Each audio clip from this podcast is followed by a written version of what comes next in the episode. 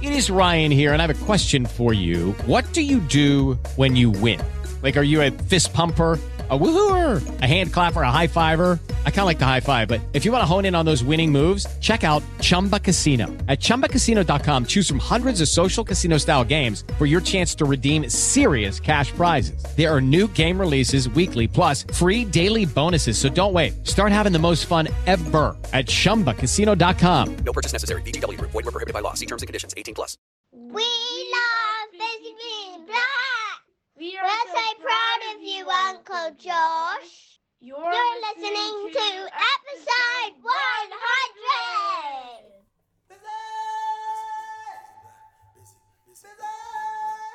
Hello and welcome to Busy Being Black, the 100th episode. I thought it only right to have this come. Hey, com- hey, stop, stop speaking.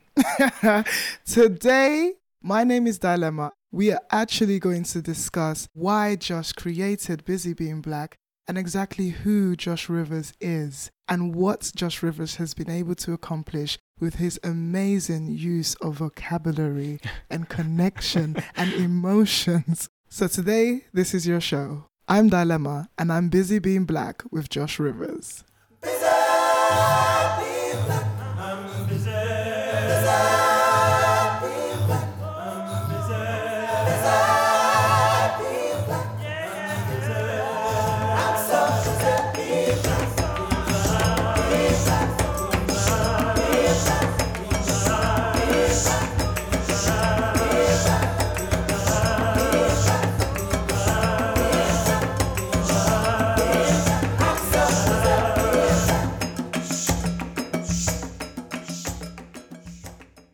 Do you know what's been happening to me recently me. with my facial hair? Gay men have been approaching me. Honestly. How interesting that is that? interesting. that sounds like heaven to me.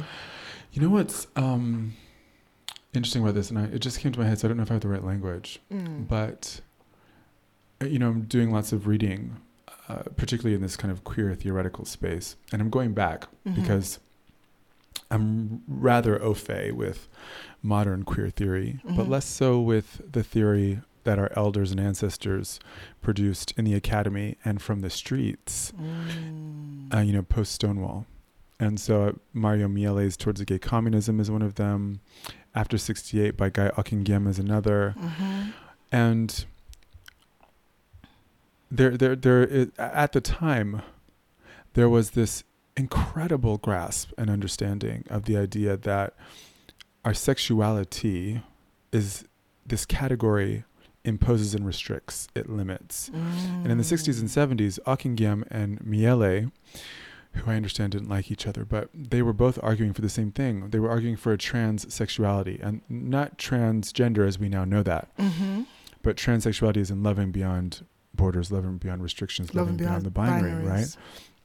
And it's really made me think because when I came out, I originally came out as bi. I had a girlfriend at the time. Oh wow, okay. Yeah. Mhm. And I was obsessed with her. I thought she was Mhm. amazing. We had sex. I w- was madly in love with her. Mhm. But I also had these feelings for A- men. Absolutely. And I thought that I couldn't love her the way she needed to be loved because I felt these feelings for men. And so I broke up with her. And she was like, What? That doesn't make even then at 17, she was like, That doesn't make any sense. Wow. Yeah. And so I think I then kind of shuttled myself into this fixed identity category of gay Absolutely. because it's it's more legible, it's easier for people to understand, it's easy, easier for me to get my head around. absolutely. But now I'm like, well, I wonder what it would be like to return to that 17 year old Josh Mm. who was perfectly happy with Nikita. There was nothing wrong about that that relationship. Mhm.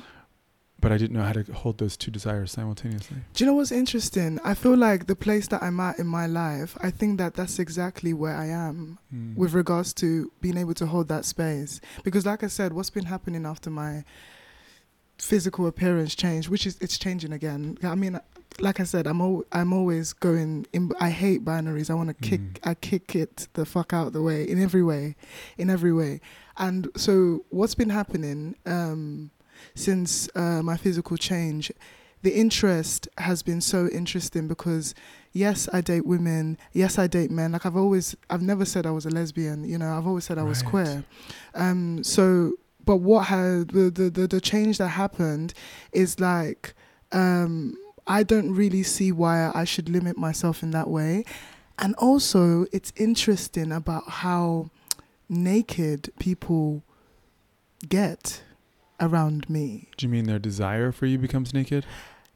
Their their lack of um uh their lack of like a boundary or ba- Oh, barrier. I see. I see. You know, like it's almost like for example, like even with like meeting cis straight men, what has happened is that sometimes they think I'm a man, depending on how I'm dressed, and then they realize that I'm a woman, and then they don't know what to do with themselves. Right, right, right. So they actually stop pretending themselves. That's what's been interesting.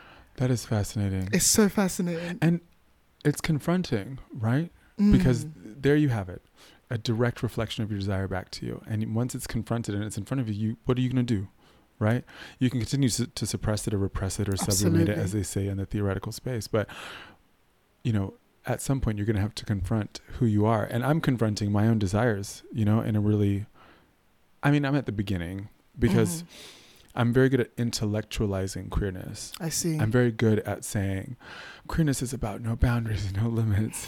and I am so comfortable in the limits that I have, right? because it's taken me a long time to feel comfortable in the skin, right? Absolutely. In the body, right? Absolutely. And I, I'm I'm scared to lose that, to become unfixed and to become unmoored, and to try to start this process all over again because we're already navigating a world that is trying to grind us to dust, as Audre Lorde would say. Mhm. We're already fighting against systemic racism and homophobia and transphobia to even approach some sort of level of comfort in within these socially demarcated identities is a huge triumph and it's also not wow. right because it, it it's it's a it's a stasis Mhm. and for those of us who are concerned with the future who are concerned with our personal transformation and our evolutions and who are concerned with bringing other people along right? Mhm. making sure that we all get free.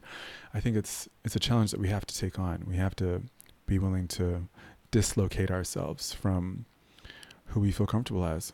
Would you say that you was you were like supported on your journey to actually discovering this aspect of yourself?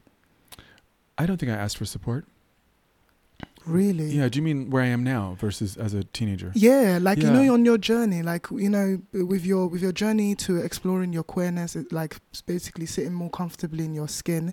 Would you say that you found support, or you're basically what you're saying is that you didn't require it? No, you know, Kevin Quashie calls what happens in the private moments or the private caves of our mind Mhm. our wild and voluptuous interior lives. Mm. It is there that we're able to run free, to explore, to try things on, to to think and to imagine, right? And that we have to do a much better job at protecting those wild and voluptuous interior landscapes, right? Where we Mhm. are free. We're Mhm. not hemmed in by societal expectations. It's a space that no one has access to. Mm. And I've always felt safe in my interior life, right? I say I'm, I'm working on like a collection of writing called The Dancing Boy. Mm. And it starts off with this idea that a long time ago, I, I put this little boy away to protect him. Absolutely. And there are moments in my life, I'm getting goosebumps just thinking about it, where he comes out to dance, Mm. where he feels safe and he feels like he can be himself.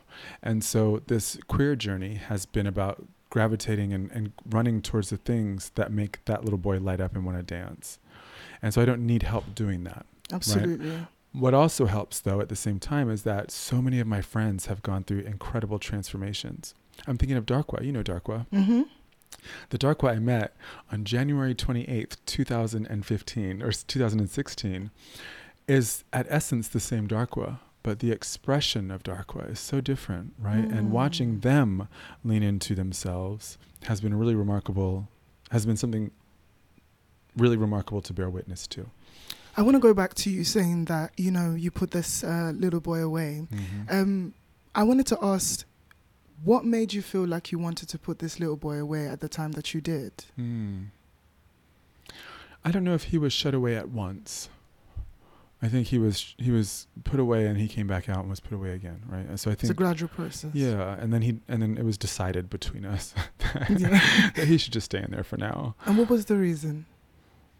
I think I didn't feel very seen as a kid. You know, I was very expressive and you know um, what they would call flamboyant, I guess, Mhm. or what my dad would called ener- what my dad called energetic. Okay. um, and I spent a lot of time on my own, which is probably why I'm so comfortable in the wild and voluptuous interior.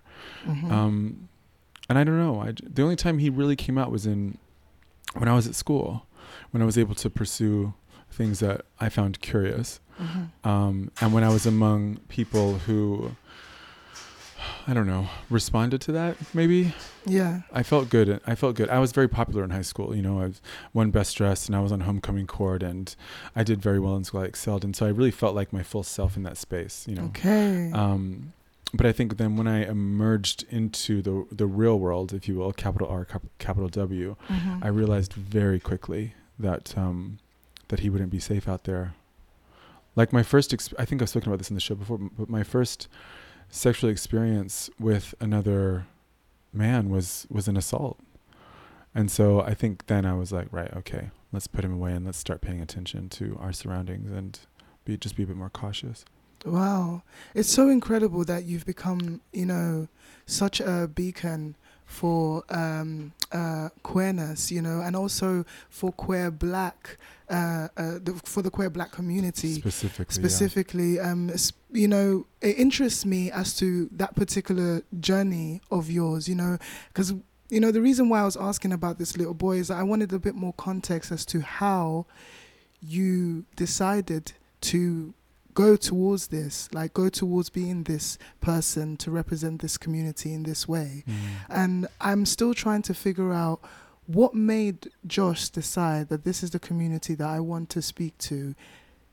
Yeah, I think that for uh, since I put him away, I tried to play by the rules, as it were, right? Which at the time I felt were kind of white gay rules, and I wanted to be accepted in the real world in the same way that I was in high school. I mean, so many of us have that experience, right? We want to go back to the halcyon days of high school, when, Mhm. or many of us want to go back to the halcyon days of high school, right, where everything was was a bit, where it felt a bit easier, right? The dramas of high school notwithstanding, right? It was a, it can be a really a really good time. I look back very fondly on that but I think navigating the world, I just I was trying to be something that I wasn't, right? That only the that little boy knows, right? He's the truest expression of that, the dancing Mm. boy, um, and he's creative and he's intellectual and he doesn't care what other people think and he dances in the rain. You know, like he, he's very romantic and Mhm. soft and tender and thoughtful and patient and kind. Um, and I think that when I put him away, I had to put all those other things away too. You know, Right. But he, he's not a piecemeal kind of thing. Mm. But my big awakening was in 2015 with the Baltimore riots. Like my political awakening, if you will, I think kind of unlocked the door to him a little bit, to that, to that little boy a bit. So, uh, and you know, the, with this Bo- Bolts, um, was it Boston riots? Yeah, the, the, the in the wake of the murder of Freddie Gray. Oh, I see. Yeah. Um, and would you say that this was the thing that ignited? Oh yeah, that was pursuit. the that was my that was my political awakening 100%. Really? Yeah, I remember crying in the barber chair. Wow. Yeah, I was just so mad. It affected you deeply. so much and i don't it was particularly the admonishment of president obama i have on my wrist it's now crossed out but it's the date of obama's initial election Okay. yeah because my grandfather and my grandmother they were so happy and our family's black american and my grandfather traced our roots to like the 1700s in tennessee Mhm. and for a family who's descended from the enslaved like that's a remarkable achievement and so we were looking at obama as a family and going this is the truest expression of belonging right Wow. but when i so when i heard obama admonishing the rioters i just i started crying i was so mad at him i was i felt Mm. so let down so disappointed because you know james baldwin says that riots are the language of the unheard right Mm. and that they thought that a city was more important than the people in- who inhabit that place Wow. was really upsetting to me. And you know, shortly after that, I got this tattoo crossed out. I was so mad. And um, uh, is that your origin? Um, your your family's from the states. My dad's family is your dad's family yeah. is My from the mom's family is white British. It's quite funny. They're like from Bedford. really?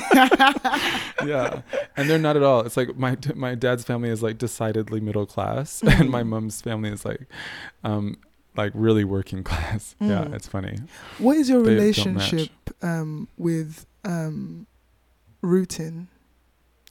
That is a fantastic question. I don't know.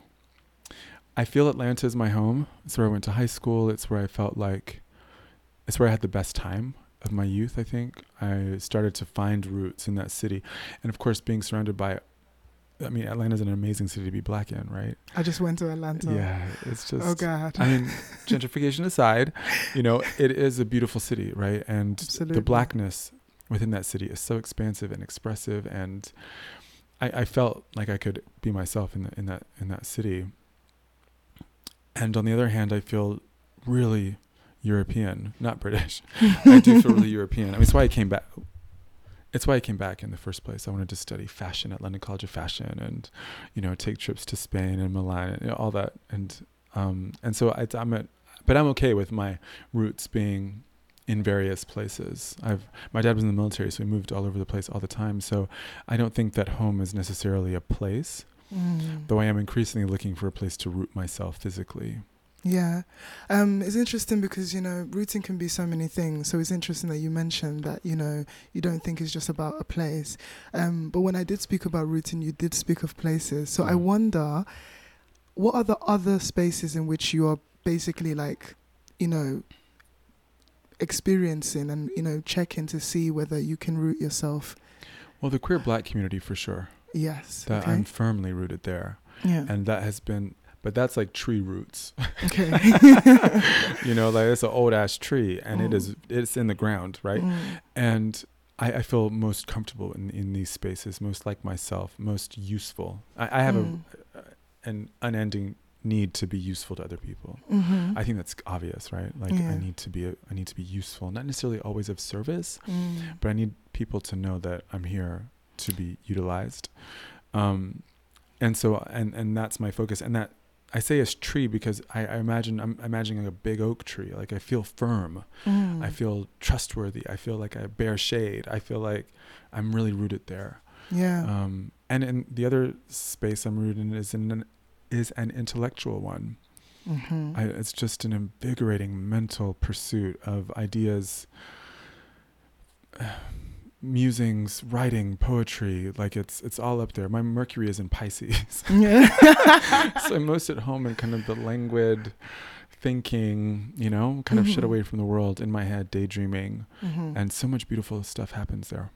One thing I always find exciting about talking to you or listening to you is like your extensive vocabulary. Mm. You know, as somebody who English was not my first language, whenever I hear you speak, I'm like, this man really reads. like, Yeah, but it's intentional. yeah. I learned a long time ago that I mean I've always been attracted to the language and languages in general. Like I studied Spanish. I um, I think we have to study English in the same way as we study other languages, hmm which we don't do.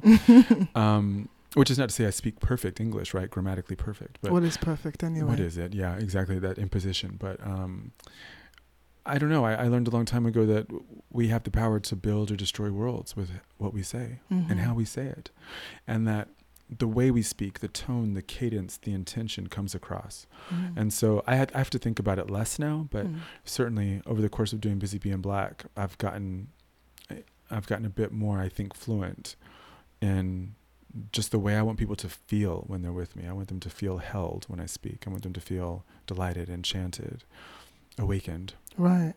You know, there's a lot of things I see in you that is um, extremely valuable. But I wanted to ask you, what do you find is valuable About me? about yourself? Oh.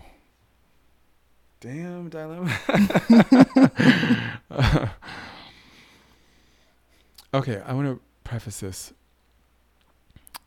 One of the things I struggle with is my worth, particularly because my worth is so linked to my physical appearance and my sexual utility, right? My sexual serviceability to other people's pleasures and desires. Hallelujah to this man. and I'm struggling with it, and I've struggled with it for as long as I can remember. I've only recently had the language to access that, um, and so I'm working on that. I think what I'm finding is that my value is in my desire to be useful, and and in my curiosity. Right, Th- these two things come together so beautifully, and these two things I think are helping me figure out what my extended value might be.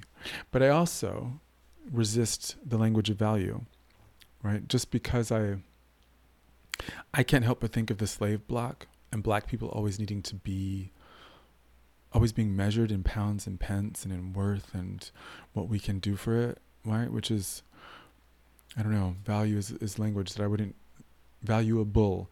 I don't know if, if that's language I would use to talk about or think about myself.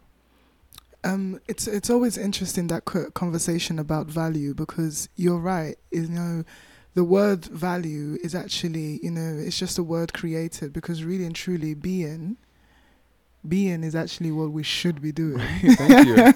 you know, being. Um, but I do find it interesting in a world that you know it's like you said. You went back to you know it's slavery and how everything is about measuring Mhm. what somebody can provide That's right. in this kind of world, I find that a lot of people get lost in trying to prove they're valuable. That's right. And in doing that, they often lose the essence of their value for themselves or understanding the relationship of themselves with themselves, basically, um, in the search for what other people should see valuable in them. Mm. So, in my question of asking you, I wanted to see if you know you would like the rest of us, you know, Yeah, totally. you know who who who who go through that, um, and also, um, you know, you talk about your family, you talk about how you know they.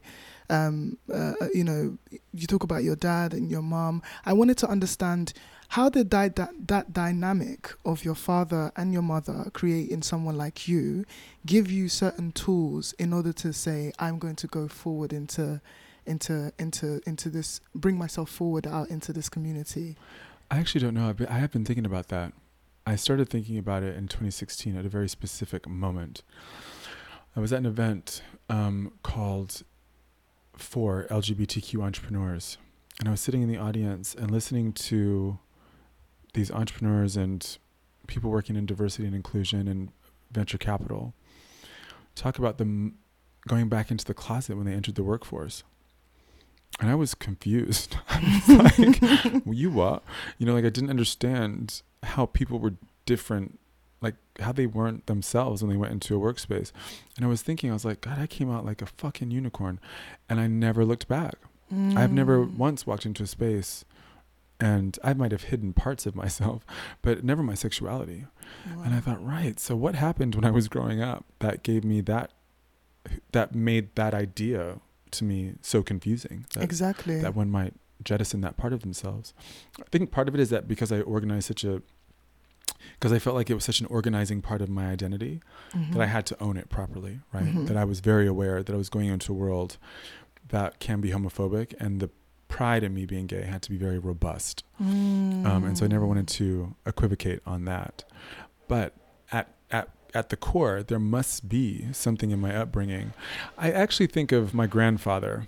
Your grandfather. Yeah, more than my um, mom and dad, because it was my grandfather who said, when you walk into a room, you extend your hand and you stand up straight and you say, I'm Josh Rivers. And he always thought it was very Mhm. important that I said Josh Rivers and not just Josh or, yeah. And he, he was always very adamant about that.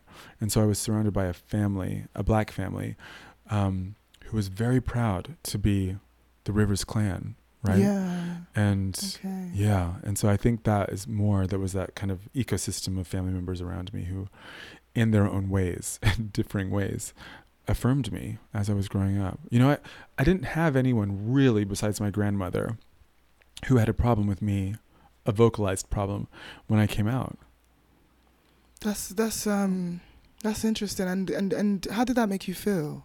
I didn't recognize it at the time. I see. Yeah, I recognized the silence as dismissive. I recognized my dad not. He, when I came out, he said, "Well, I can't change it. What do you want me to do about it?" Which is actually a great response. yes. Um, but at the time, I heard that as dismissive or apathetic or not what I wanted. I wanted rage. My relationship with my dad has always wanted provoking him for a response, and he's never given it to me. And so I always wanted. And at this, I've spoken about this elsewhere, but I had been sitting on this for years, right? Mm. and it had been metastasizing and festering and i thought i'm going to be kicked out of the house. I'm going to be rejected. My grandfather's a black baptist preacher from the south. Like Mm. there's no way this is going to be okay with them. And when it was just a non-event i was like well what do i do now?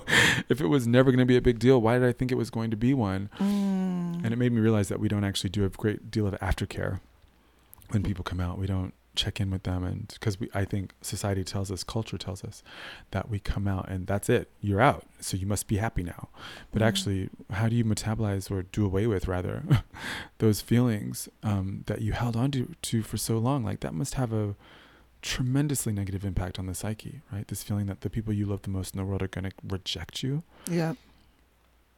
know. Yeah. That's that's that's the case for for for literally like most people. Mm. Um I wanted to ask you as well, when do you feel the most loved?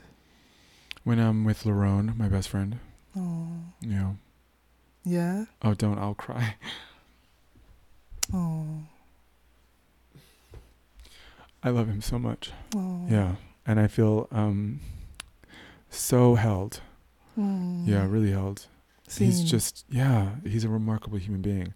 And our relationship has been one of us kind of holding each other and nurturing each other. And I think, I, I hope that every black boy gets a best friend like Laron. Like he's he's incredible. That sounds so beautiful. Yeah, it's really nice.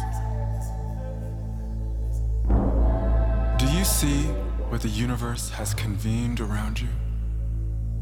The constellation of stars, voices, and people that light up your life and guide you home. You must learn to reach out and touch those stars, pull them closer to you, so that even in your moments of darkness, you are illuminated in all of your imperfect glory.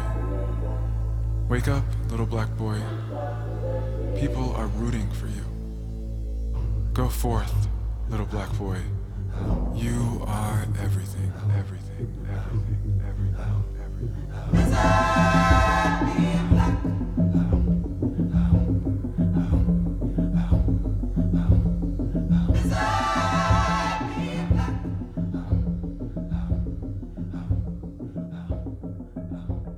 Busy Being Black's 100th episode returns in a moment.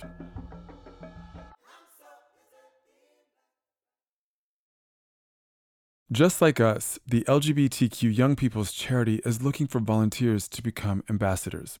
If you're between the ages of 18 and 25 and identify as LGBTQ, you'll use your voice, develop skills, and find community on the ambassador program by speaking in schools and taking part in skills workshops.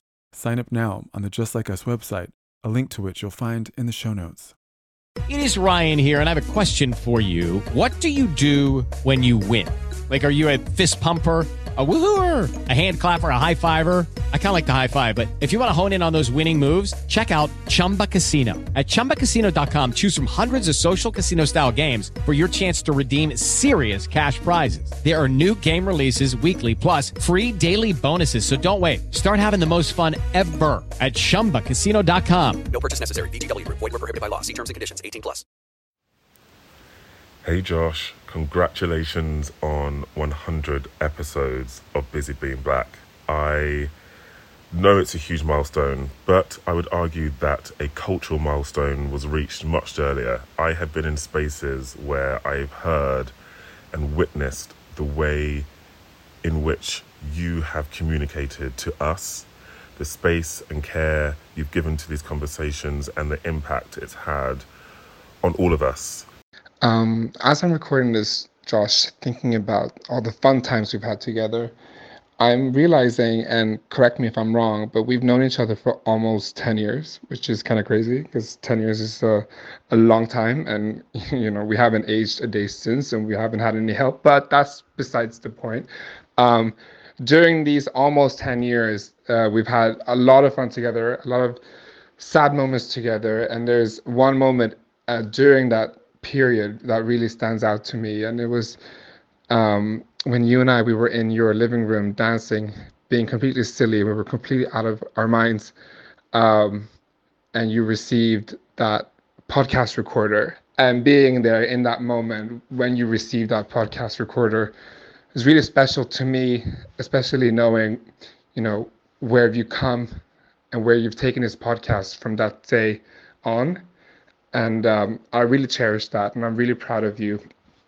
And, you know, I was thinking at the time, wow, this guy is going to be a star. Like, we all know that he's going to go so far, but my God, he needs a better podcast recorder. So I really hope you've upgraded because that little thing, I remember thinking, was pretty sad looking. I'm Josh Rivers, and you're listening to Busy Being Black's 100th episode. To honor this landmark moment, my friend Dilemma takes my seat to interview me. Do you often feel held? I do. Not just by. Larone. Yeah, yeah, yeah. Increasingly, uh, my love language is words of affirmation.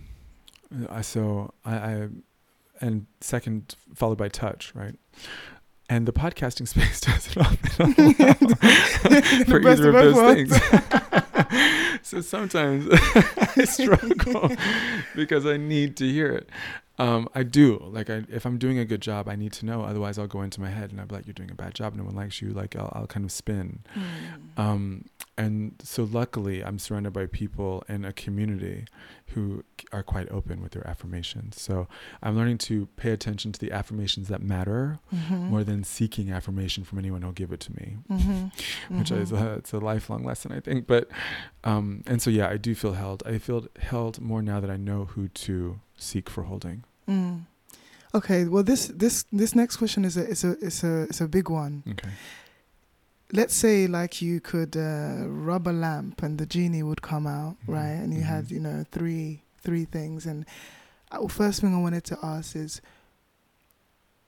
the first. What is your political dream? I don't know. I'm figuring that out. Yeah. I'm reading an incredible book at the at the minute called Black Trans Feminism by Marquis B. Bey. Sorry, I keep you know all of us who've grown up as ardent drones in the beehive. Uh, every time we see B, why it must say it must mean Beyonce. Um, Marquis Bey and um, what Marquis is offering is a way of thinking about the future that I hadn't considered, which is this which is um, an unknowing. And I find that really disorienting because as someone who needs knowledge or who uses knowledge as a, as structures to hold on to, Mm-hmm. to not have a ground to stand on or a structure to hold on to, I find really scary. Absolutely. But that's part of the challenge. But and I think one of the prompts in Marquis's work is that we don't know. We can't know. How could we know what our ideal political situation is?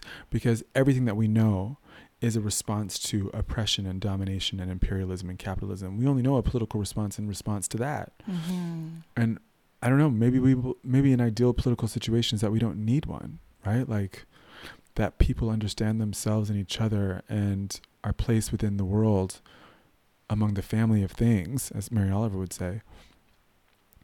And that from there we just decided to do it beautifully. I know it's a bit woo woo, but I don't know that politics has- has ever really served us. And I think politics is only necessary because of the problems that politics causes. Absolutely. I mean that I'm saying absolutely because that's my own that's what I think Right, as right. well. Um so that's really interesting. Oh, I've never ever heard anyone talk about the unknowing of a political dream. Hello? Yeah. Martin Luther, we got a new one. I'm not on the mountaintop. I'm in space. okay, the next one is that what is your dream for the community that's around you? This could be your friends, your family, this could be the, the wider queer black community that you serve. What is that dream looking like for you? to want for nothing. Beautiful. To want for nothing. And I think about that like I think about my niece and nephew. Mm.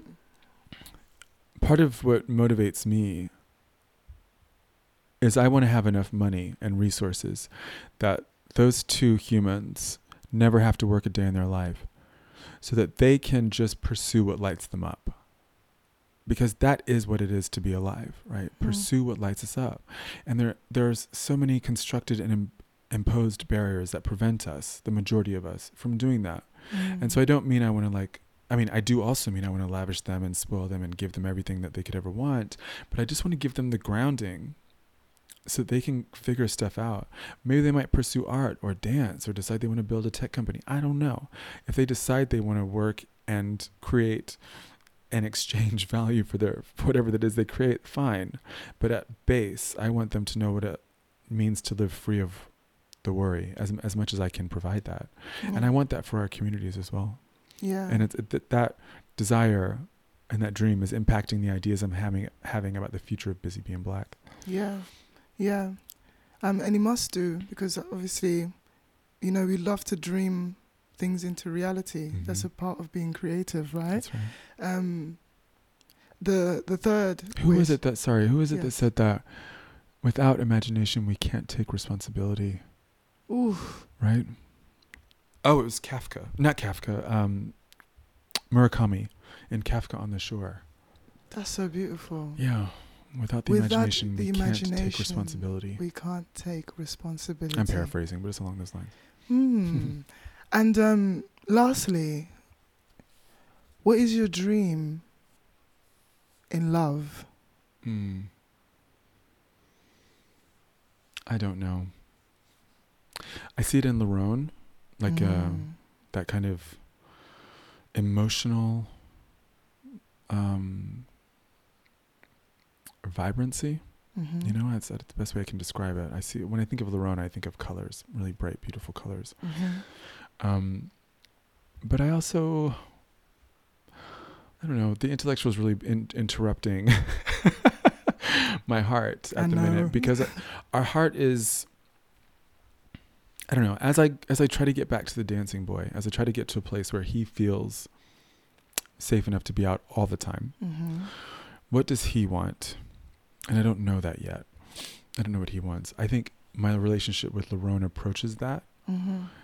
but maybe a relationship isn't just the addition of a sexual element. Mhm. Maybe I have multiple Lerones. Mhm. Maybe I have a polyamorous approach to love. Maybe it's maybe it's a woman. Maybe it's a non-binary person. I don't know. Mhm. And I think that I'm going to lean into that unknowingness that that Marquis is, is prompting us to embrace and say, I don't know. I'm ready to be enchanted, right? I'm ready to be surprised. I'm ready to be Mm. delighted. I'm ready to be swept away. All those things that one needs to fall in Mm. love or to choose love. Um, I'm I'm ready for, but I don't want to be too prescriptive about what it, looks like in my head because it's more of a feeling. I just- Absolutely. Yeah. Um, what I'm hearing you say is that you have a date with your inner child pending. yeah. yeah. Yeah. He's like yelling at me from behind the bars. Absolutely. Although That's- I don't feed him much. and I said he's, he's hungry. He- no, he's, he's well fed. I- He is. I, I do. That's the part of it, right? That this goes back to Kevin Quashie in The Wild and Voluptuous Interior Life. He dominates there, hmm right? And the things that he enjoys, right, we pursue together. Whether or not the world gets to see him all the time is quite another matter. I see. I see. Um, and would you say that there is a you have a relationship with listening to that inner child? I'm getting better at it. I've just made a decision about my future that I've I've been quite unhappy since last October. Mm-hmm. and it must have started before then, but I noticed it in October, and it started as a real restlessness. And I know from my own living my own life and inhabiting my own body that when I start to feel restless, I need something's wrong, right? I can't be calm. I everything that makes me irritable, like it's a it, it emerges in the gut, a real visceral restlessness. And so that's when I noticed that feeling in my gut, and I was like, oh shit, you know, like something's not right. Um, and it's taken me almost a year to name it and place it but i had a really eye-opening week a few weeks ago and i emerged out of that what i call the underbelly and i was like right these three things have to change and i just owned these decisions executed on them and I've- been on cloud nine for 16 days since i made the decision Wow. yeah. So it's moments like that. He also appears, I think, my inner child and the ancestors appear through goosebumps. I have really physical reactions to stimuli, like Mhm. um, spiritual stimuli. I think. Mhm. Um, and so when I when I read something in my, I get goosebumps, or someone says something, I get goosebumps. I make a note of that, and I go, aha. So you like this? Interesting. I'll go do more of that. Interesting. And it leads me on to the next question, which is what is your relationship with stillness? Improving. Yes. The lockdown helped. Mm, Yeah, because because I feel the need to be of service. absolutely. the social life of utility can be quite draining. And as someone who is ultimately an extrovert, um, I do I do vibe off kind of social interactions. I had underestimated how much I also need stillness, how much being on my own is an absolutely regenerative and nourishing act for me. Mhm. And so when we were all forced into the confines, Mhm. um, I was I was over the moon. Mhm. I mean, I was safe, right? I was had a roof over my head. I had a job. I had food in my fridge. So I was incredibly lucky. And because I had those those necessities, those comforts, even, Mhm. Um, I was allowed to kind of just take a breath. And when I exhaled and sunk into the couch, I was like, right. And I was looking at my bookcase one day, and I was like, all these books I haven't had a chance to read. And I started picking up these books Right. and reading them and i felt so happy and i thought right i need to do a better job at you know um, making space for myself in all of this I mean, the common the common symptom of someone who is um, uh, continuously of service and always, you know, wanting to um, please or wanting to help, the common symptom of some uh, some of those people is uh, depletion. Mhm. So I'm I'm like, you know, the best way to top up your cup when you are depleted always comes from stillness. In fact, the body dep- depresses you, it causes you to have deep rest in order for you to get that to top fill up. your cup that's very interesting i read an article an essay rather um, on Aeon and i'll include it in the show notes maybe or, or in the ecosystem of busy's offerings but um, about depression uh, from this prof- uh, researcher or theoreticist, you know, doing work at the intersection of depression and psychology and evolution, actually. And um, she actually argues that depression, and I've, I've not suffered from depression, and so for anyone who has, I don't mean um, I'm not trying to you know speak over your lived experience, but rather just offer what she offers.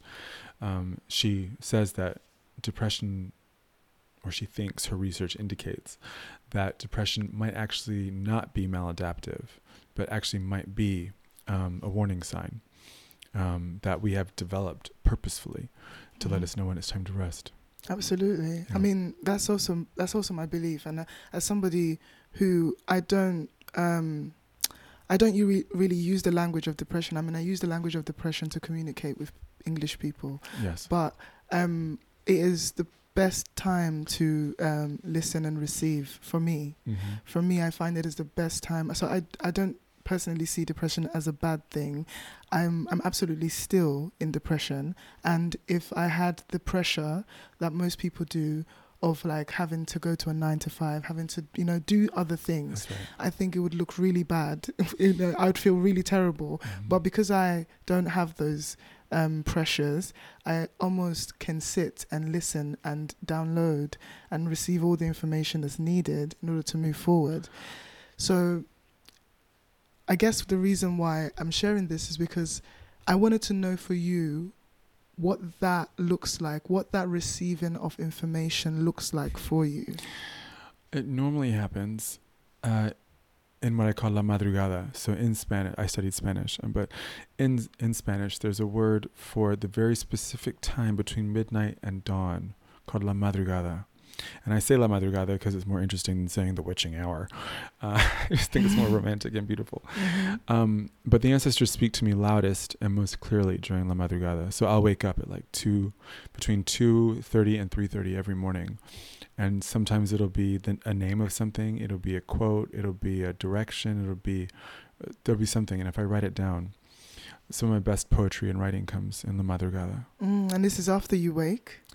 I normally go back to sleep, Yeah. but I'll be up for like an hour, two hours, then I'll go back to sleep. I'm an early riser anyway, so I'm always out of bed by six thirty. That is interesting. That's brilliant. And so, what would you like for Busy Being Black moving forward? Like, if you could paint me a picture of, I mean, like seeing what you've done so far and being able to speak to the people that you've spoken to, you know, you know, and have the conversation. Some of them really tough. Uh, conversations that you've had, some of them really inspiring, some of them extremely knowledgeable. You've been able to speak to various people throughout a hundred pod, pod ninety nine Yeah, it is. podcast, right? you've made me speak to so much amazing people. So if I could ask, like, if you could stand like Moses and look at the promised land, Well, you know, Joshua inherited the his legacy from Moses, didn't he? Did, he did. Right. Here we go, Josh. so uh, my question is, if you could look at the promised land Uh-huh. of Busy Being Black, what does that look like at the moment for you? At the moment, it's a it's a vision I've had for two years, which came to me in La Madrugada. Actually, I woke up from a dream. I'll describe it to you. I am sitting with someone. I don't know who they are. They're wearing bright yellow. I'm wearing bright pink, and we are suspended on a clear circular platform over a jungle as the sun is setting. And so behind us are these beautiful pinks and purples and the sky above is still like this, turning this deeper blue. And it's very high quality and beautifully lit. And this 360 camera is going around as we talk about whatever whatever it is we're talking about. And I see someone receiving that on their screen and being moved to tears. So I I that's as much as I've got as far as the future. But um, yeah, I want to do something that is impactful. Busy started because I was surrounded by people who were offering me their wisdom at a time in need, at my time of need, at our continuing time of need. um, and I thought other people need to hear this wisdom, right? It's you got to pass it on, right? You've Mhm. got to share this with other people. Um, and so I want to keep doing that. That like the wisdom that is collected so far on Busy Being Black is only a fraction. Like it's an infinitesimal amount of wisdom people, you know? And our queerness and our blackness extends, as Jafari Allen would say, as if we are rhizomes, right? Rhizomes, their roots extend horizontally instead of vertically. Mhm. They're able to grab resources from far beyond their source. Um, and I want to tap into that everywhere and then just put it on a platform that is so visually and audi- orally beautiful Mm. that people know that um, that these experiences matter and that they deserve the reverence of money, of investment, of prioritizing. Right? They Mhm. deserve. I think the platform represents this idea that we're s- we're there for everyone to see. Right. It's a it's a it's a strong form of representation. Not representation, because representation is never enough. Right. Right. Right. And I, I, I don't think busy is an end in and of itself, right? It's rather part of the constellation I see. of resources available to people. And I think I just want to continue. I I figured out where my heart wants to go, right? Mhm. And that's here in this community, in this type of space. Mhm. And now my creativity is going, well, you could make an impact in this way with Busy Being Black, and you can make an impact in this way. And have you thought about doing this? And what about like that? Mhm. and that's exciting to me. So I think busy, the future of busy is like an an ecosystem within a larger constellation Absolutely. just beautiful, thoughtful, tender, intellectually rigorous conversations between two people to com- two people committed to communicating together like Mm. this. Yeah. And you know, when you speak, and with Busy Being Black and the podcast, you know, you have a very emotive approach um, to the way you communicate and also the conversations that you have. And I think that, you know, that is like a, a line through all the podcasts is how emotive um, it, it tends to be. Um, I want to ask you about your emotional connection to your work where it actually stems from that emotional connection. I need to connect with people. It's a drive. It's a urge. I think it comes for the astrological nerds out there. Aries. My Aries sun is in the eighth house of transformation. hmm And um, that apparently means that I have a kind of almost animalistic need to connect and understand other people, hmm connect with and understand other people. Um, and so I just follow that. I am I am supremely interested in other people. I think people are utterly fascinating Absolutely. and their idiosyncrasies and their curiosities and the things they get mad about. You know, like I love just watching Larone. I just think he's so interesting. It's fascinating to watch, right? And Mm. to see how people respond to different stimuli. I think people are so fascinating. Um, and so I think that emotiveness. And I suppose it's also a call. It's it's something within me calling out to other people and saying, "You can be soft. It's okay. I will I will meet you where you are, and I will hold you. Yeah. Yeah, you're not alone." a phrase that I know you like that you heard the first time we connected, really, Josh, was because um, I did an interview with Krista Tippett and I mentioned a phrase from West Kerry during the interview. The phrase is Mohiasavart law na chushatinna. You are the place where I stand on the day when my feet are sore. And I know that you connected with that uh, in the desire to be that place in terms of what you offer through this podcast. I'm so far removed culturally. Uh, I'm not the one to I I'm not the one to praise because I am the one to learn and to be moved uh, with our connection and to be moved to know that this is the work that you've taken and the the soft space that you've made. Um, an interesting point about this phrase, um, tinna there at the end is the word for um, sore, but it, it, it sounds like, it's not spelt like, but it sounds like the word for fire also.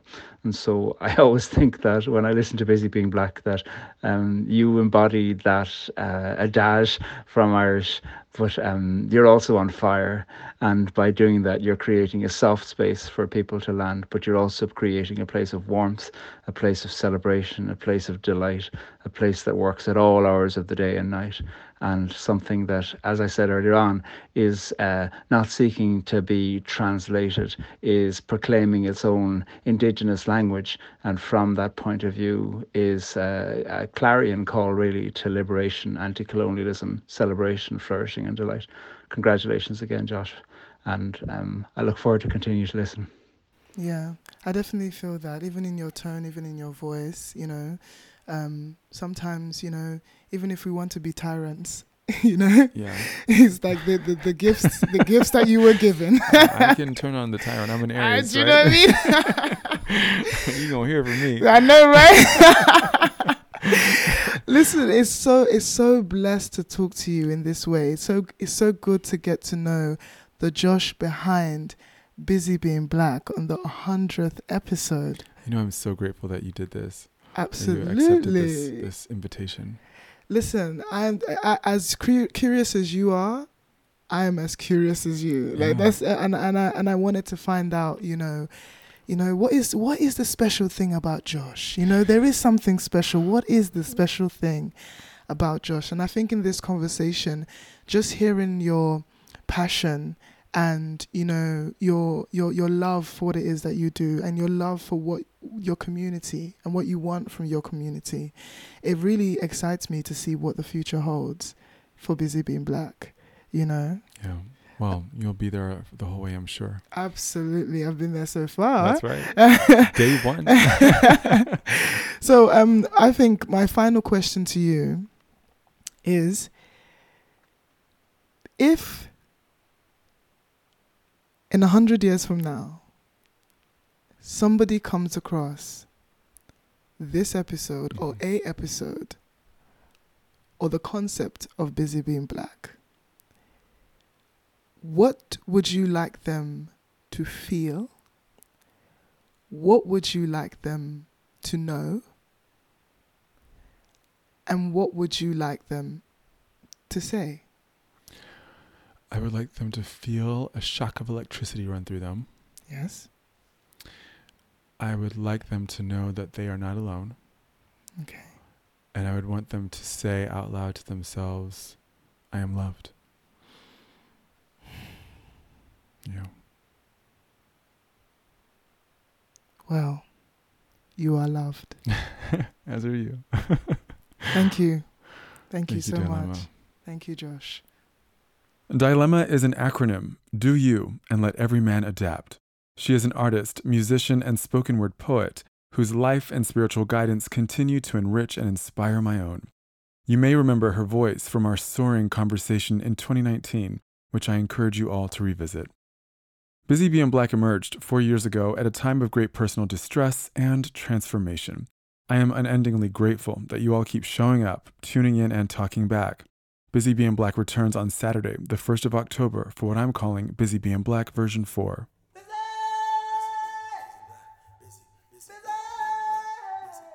Busy Being Black is the podcast exploring how we live in the fullness of our queer black lives. Thank you to our partners, UK Black Pride, Blackout UK, The 10th, Schools Out, and to you, the listeners. Your support of Busy Being Black means the world. Please do rate and review the show and tell others. The more you do, the more people like us get to hear the stories and voices amplified here. And finally, thank you to my friend and co conspirator Lazarus Lynch, a musician and culinary extraordinaire based in New York City, for creating Busy Being Black's triumphant and ancestral theme music.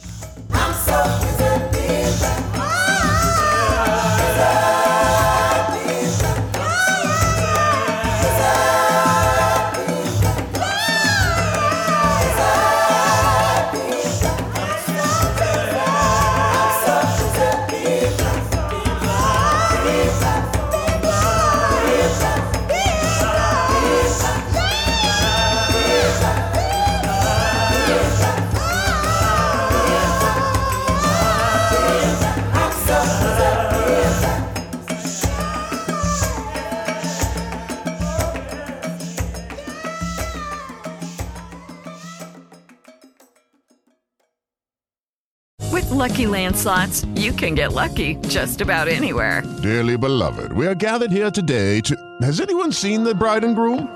Sorry, sorry, we're here. We were getting lucky in the limo and we lost track of time. No, Lucky Land Casino, with cash prizes that add up quicker than a guest registry. In that case, I pronounce you lucky. Play for free at LuckyLandSlots.com. Daily bonuses are waiting. No purchase necessary. Void where prohibited by law. 18 plus. Terms and conditions apply. See website for details.